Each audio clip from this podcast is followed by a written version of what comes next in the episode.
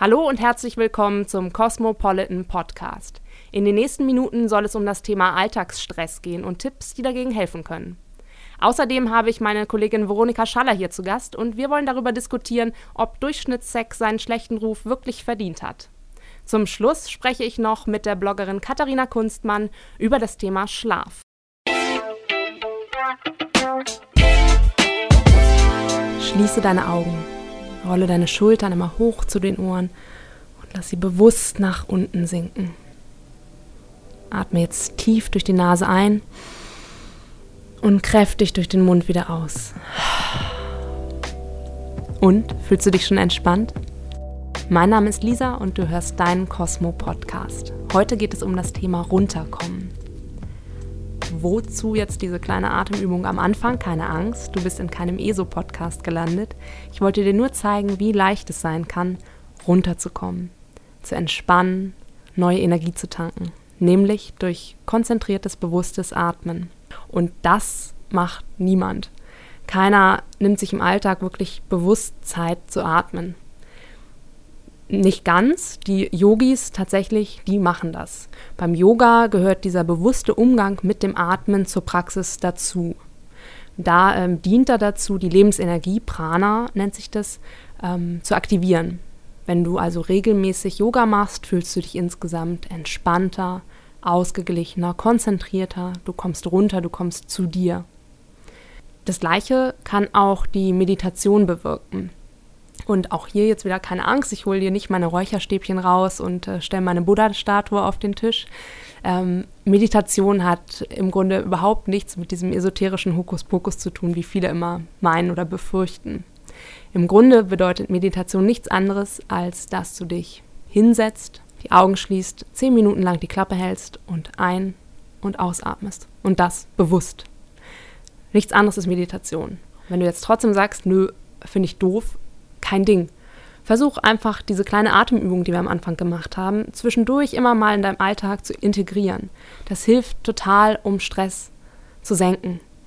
Und ich glaube, das können wir alle total gut gebrauchen, weil ich meine, gestresst ist jeder mal. Mag sein, dass jetzt einige unter euch sind, die sagen, pff, was redet die da eigentlich? Ich bin tiefenentspannt. Dann herzlichen Glückwunsch, du hast vielleicht ein Buddha-Gen geerbt. Ähm, Die meisten von uns sind gestresst. Das bestätigt auch eine ähm, Studie der Techniker Krankenkasse. Demnach fühlen sich sechs von zehn Deutschen dauergestresst. Das finde ich schon ziemlich krass. Ich meine, wenn du dich umschaust, fünfzig Prozent dieser Menschen, mehr als fünfzig Prozent, sind gerade gestresst. Das ist krass, oder? Ich, ich finde es krass, weil Stress ist ein super negatives Gefühl. Das ist eine hohe Anspannung, das ist eine niedrige Reizschwelle. Du wirst super schnell gereizt, du bist total ungeduldig mit anderen und mit dir selbst. Du machst dir viel zu viele Gedanken gleichzeitig, kannst sie nicht ordnen. Es ist, ah, scheiß Gefühl. Stress ist scheiße. Und was uns stresst, ist eben einfach total individuell. Bei mir zum Beispiel sind es, ähm, um nur einige Dinge zu nennen, eine lange Schlange im Supermarkt, ähm, zu viele Menschen auf einem Haufen, ähm, Termindruck. Kann ich auch nur ganz schwer mit umgehen. Ähm, Ja, eine Zeit lang hat mich Instagram auch mega gestresst, weil ich immer gesehen habe, so, boah, die anderen, die machen jetzt schon wieder so geile Bilder und oh, von ihrem Essen und ich habe jetzt hier irgendwie nur so ein blödes Müsli auf dem Tisch stehen, wie soll ich jetzt da irgendwie auch ein geiles Bild machen? Und, oh, ich habe schon länger nichts gepostet, Mist. Oh. Ja, dieses Vergleichen mit anderen, das ist ein Riesenstressfaktor. Die anderen, die machen immer tollere Urlaube, die haben schönere Wohnungen, die haben besseren Sex, zumindest wenn man, boah, das Dauergestöhne bei den Nachbarn hört, die haben ständig Sex und bestimmt viel geileren als ich selber. Stopp. Durchatmen. Bei dir ankommen. Wie ist es für dich? Wie fühlt es sich wirklich für dich an? Wie ist es wirklich bei dir? Und wenn du da mal wirklich in dich hineinhorchst und ganz ehrlich zu dir bist, findest du doch eigentlich den Urlaub, wie du ihn machst, gut. Und du hättest gar keinen Bock auf so einen fünf Sterne Luxusbunker, oder? Und ja, die Nachbarn haben vielleicht irgendwie oft Sex, aber ist der geil? Keine Ahnung. Und ist auch wurscht, weil es geht darum, wie es für dich ist. Wie fühlt sich dein Liebesleben an? Aber eben gerade dieser Performance-Druck im Sexleben ist ähm, ein ganz, ganz spannendes Thema und ist auch eben was, was viele stresst tatsächlich. Und ähm, deswegen habe ich mir heute Unterstützung von meiner Kollegin Veronika Schaller geholt, mit der ich genau über dieses Thema nochmal ausführlicher sprechen möchte. Hallo liebe Veronika, schön, dass du hier bist. Magst du dich nochmal allen vorstellen? Hallo Lisa, ich freue mich auch. Ich bin Veronika Schaller und ähm, bin Textressortleitung bei der Cosmopolitan und bin da für Liebe, Leben und Sexthemen zuständig. Und genau darum soll es auch gehen, also um Liebe und Sex, ja. Also quasi um das Leben. Mhm. Und ähm, ich bin bei Online immer wieder überrascht, dass so Sexstellungen, die super abgefahren sind, also zum Beispiel der Patronengurt, die U F O-Stellung oder die blühende Orchidee, total super klicken. Mhm. Und frag mich da jedes Mal, habe ich dann erst ein erfülltes Sexleben, wenn ich all diese Stellungen ausprobiert habe? Ähm, ich finde es generell immer gut, wenn man experimentiert, einfach ähm, um rauszufinden, was einem überhaupt gefällt. Ähm, das hört sich aber auch immer so ein bisschen nach, nach Teenie an quasi, aber das ist es gar nicht. Also ähm, Sexualforscher haben auch rausgefunden, dass das tatsächlich ein lebenslanger Prozess ist, dass äh, sich sexuelle Vorlieben durchaus auch ähm, ändern können. Ich bin natürlich äh, dagegen, dass man jetzt sagt, man muss das alles ausprobieren, also man muss das ganze Kamasutra irgendwie durchgeturnt haben oder so, um überhaupt ein erfüllendes Sexleben haben zu können. Aber man muss jetzt auch keine irgendwie krassen Pornos nachturnen oder so. Ich glaube aber eben da, gerade wo du Pornos auch erwähnst, da ist halt oft so ein bisschen das Problem. Ja. Was einem da gezeigt wird, ist ja oft ziemlich krass. Also ja. da, da geht es schnell zur Sache, da ist es einfach eine geile Nummer, da wird alles Mögliche gemacht. Das setzt ja schon enorm unter Druck. Prinzipiell finde ich Pornos natürlich äh, gut, weil man sich da auch irgendwie Inspiration und Lust und sowas weiterholen ähm, kann. Man muss aber natürlich gucken, ähm, welche sieht man sich an. Also es gibt ja tolle äh, Frauenpornos von Erika Lust ähm, zum Beispiel. Und ähm, dann, um sich von dem Druck zu befreien, glaube ich, sollte man einfach äh, realisieren, dass es nicht darum geht, ähm, wie man jetzt gerade, ob man jetzt gerade gut aussieht oder ob ob das jetzt gerade super krass ist oder so, sondern ob es sich einfach ähm, gut anfühlt. Ich kenne das auch, man denkt dann irgendwie so, ah ja, heute gerade ein bisschen viel gegessen, ich fühle mich so ein bisschen aufgebläht, ja. keine Ahnung, halt, all ja, solche ja. Sachen, ne, die dann da so sind, das ist natürlich auch irgendwie schwer, auch das stresst halt manchmal. Ne? Mm, mm, das stimmt, also das ist auch, insgesamt hat's, hat so Stress im Bett sehr viel mit Selbstoptimierung zu tun, also so dieser Zwang, dass man in allen Lebensbereichen irgendwie besser sein muss als der Durchschnitt. Aber davon muss man sich einfach frei machen, indem man auch realisiert, dass es gar nicht darum geht, irgendwie jetzt was anders zu machen, sondern dass man einfach, ähm, ja, also Spaß hat. Aber eigentlich kann ja auch die Durchschnittsnummer ganz geil sein. Und wenn man dann doch sagt, okay, irgendwie die immer gleiche Nummer, irgendwie langweilig, wie kann ich denn den Doggy-Style vielleicht auch pimpen? Und da nochmal vielleicht ein bisschen mehr Spaß oder ein bisschen mehr Abwechslung einfach auch reinbringen. Mhm. Ähm, so Durchschnittssex lässt sich ähm, tatsächlich auch durch Kleinigkeiten irgendwie, also besser machen tatsächlich oder leicht verändern. Man kann da eigentlich an, an kleinen Stellschrauben äh, drehen.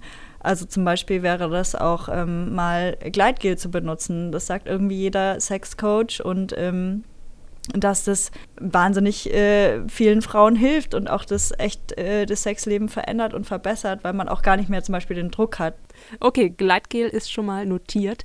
Äh, Frauen ist ja sonst auch so das Setting eigentlich irgendwie ziemlich wichtig, so die ganzen äußeren Faktoren. Gibt es da noch Kleinigkeiten, auf die man achten kann?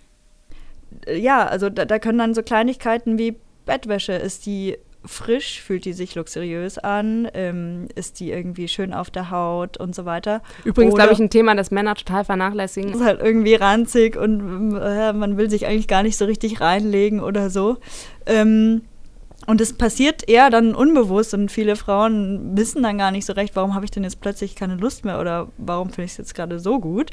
Auch super, irgendwie quasi so ein Standardtipp, aber immer gut, gedämpftes Licht, angenehmes Licht, vielleicht sogar ein bisschen rötlich, was auch antörnend ist. Und dann ähm, ist der, die Standard-Missionarstellung wunderbar. Ich glaube, das ist eben ein ganz, ganz wichtiger Punkt, auch den du da ansprichst, dass man so ein bisschen auch bei sich selbst anfängt, dass man nicht immer sozusagen die Perspektive des Partners einnimmt und überlegt, okay, was, was gefällt dem? Es soll am Ende beiden gefallen, aber dazu gehört auch man selbst. Und mhm. dass man da so ein bisschen bei sich selber auch mal guckt und überlegt, was, was brauche ich denn irgendwie, damit ähm, der Sex mir Spaß macht. Und dann kommt man vielleicht dahin, dass man gar nicht das Kamasutra rauf und runter vögeln muss, sondern dass man eigentlich mit der Standardnummer ganz zufrieden ist. Genau.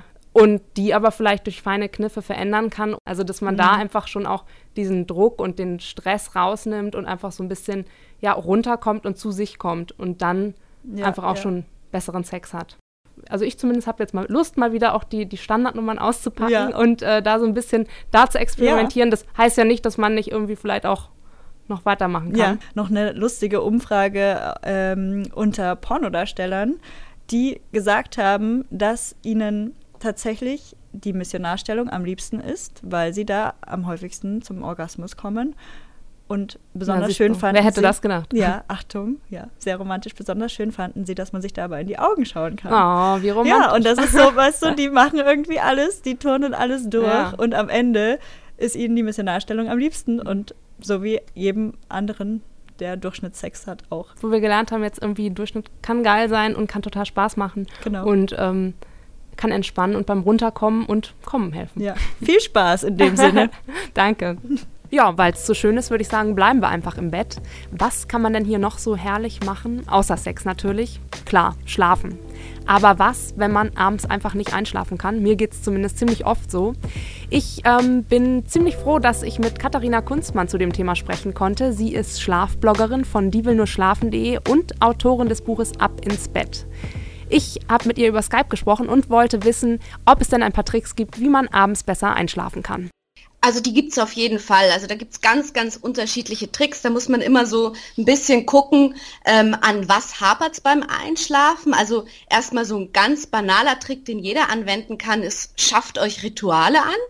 Also wenn wir, wenn wir, der Mensch ist ein Gewohnheitstier und wenn wir ein Ritual haben und das einüben, was wir immer vor dem Schlafengehen machen, dann wird der Körper auch automatisch müde. Das kann einmal um Block gehen sein, das kann nochmal ein warmes Bad nehmen sein, das kann ein paar Seiten im Buch lesen. Also Rituale helfen uns wirklich ungemein, weil dann der Körper einfach runterfährt und weiß, hey, jetzt passiert das und das und danach folgt immer die Nachtruhe. Ähm, das, das stimmt uns auf den Schlaf ein. Gibt es denn auch Angewohnheiten, die kontraproduktiv sind? Ich habe ähm, bei Freunden und Bekannten irgendwie festgestellt, dass sie sich bei Gesprächen, an netten Abenden, immer darin betteln, wer weniger schläft. Also der eine hat irgendwie bis nachts um drei noch sich auf eine Klausur vorbereitet, der nächste ist direkt äh, aus dem Flugzeug gestolpert und mit Jetlag in die Arbeit und dafür haben sie ganz, ganz viel Bewunderung irgendwie bekommen. Und dann dachte ich mir, hey, da schleicht sich gerade irgendwie so eine Kultur ein, dass wir uns darin betteln, wer sich quasi leidenschaftlicher opfert, wer noch weniger schläft. Und drum sage ich, Schlaf ist der neue Schwanzvergleich. Wir betteln uns nicht mehr darum, wer den längsten hat, sondern in dem Fall, wer den kürzesten hat. Also ich hätte gern den längsten. Hast du denn da noch einen Tipp für mich? Ähm, ein anderer Trick. Das ist gerade irgendwie für, für, für junge Menschen wahrscheinlich sehr, sehr wichtig. Ähm, Handy weg. Ganz, ganz, ganz wichtig. Wir kennen das wahrscheinlich alle, dass wir im Bett liegen und irgendwie uns am Abend nochmal durch Instagram scrollen oder die, die letzten News nochmal nachlesen. Aber wenn wir die ganze Zeit auf unser Handy gucken, dann ist dieser hell, äh, Bildschirm die ganze Zeit hell für unsere Augen. Und unsere Augen vermitteln unserem Gehirn, hey, es ist Tag. Und dann werden die Schlafhormone nicht ausgeschüttet. Und wir werden gar nicht erst müde, gucken weiter auf unser Handy und befinden uns in einem totalen Teufelskreis. Also der Trick ist, Handy verbannen. Boah, ich glaube, gerade das Thema Handy ist wahrscheinlich echt gar nicht so einfach. Aber gut, man muss ja auch nicht immer aufs Handy gucken. Man kann ja auch zum Beispiel Podcast hören und dann dabei einschlafen. Aber was sagst du denn zum Thema Snoosen? So schwer es mir fällt, das zu sagen. Und es fällt mir auch wirklich sehr, sehr schwer, das selber umzusetzen. Aber dann sofort raus aus dem Bett. Snooze ist absolut verboten. Ich muss da auch mich jeden Morgen wieder total zusammenreißen. Aber wenn wir wirklich morgens schnell richtig wach werden wollen, dann sofort raus aus den Federn. Das ist doch äh, ein guter Tipp als Vorsatz fürs nächste Jahr. Wir hören alle mit Snoosen auf. Ich hoffe, ihr seid jetzt nicht eingeschlafen, dafür aber so richtig runtergekommen. Ich zumindest konnte aus den Gesprächen wirklich viel für mich mitnehmen. Nicht nur bewusstes Atmen hilft gegen Stress, sondern auch Sex. Dabei muss es nicht immer die entspannte null acht fünfzehn Nummer sein, kann es aber. Und mit wenigen Tricks können wir schon viel, viel mehr aus unserem Liebesleben rausholen. Findet da einfach eine gute Balance für euch. Und vor allem vergleicht euch nicht ständig mit anderen, die scheinbar viel geileren Sex haben. Das stresst nur unnötig und ja, ihr habt es nicht nötig. Bleibt mit dem Kopf und mit dem Herzen lieber in eurem eigenen Bett und gönnt euch da eine gute Portion Schlaf. Wie das geht, wissen wir ja jetzt. Also abonniert unseren Cosmopolitan Podcast und freut euch schon jetzt auf die nächste Folge. Bis bald!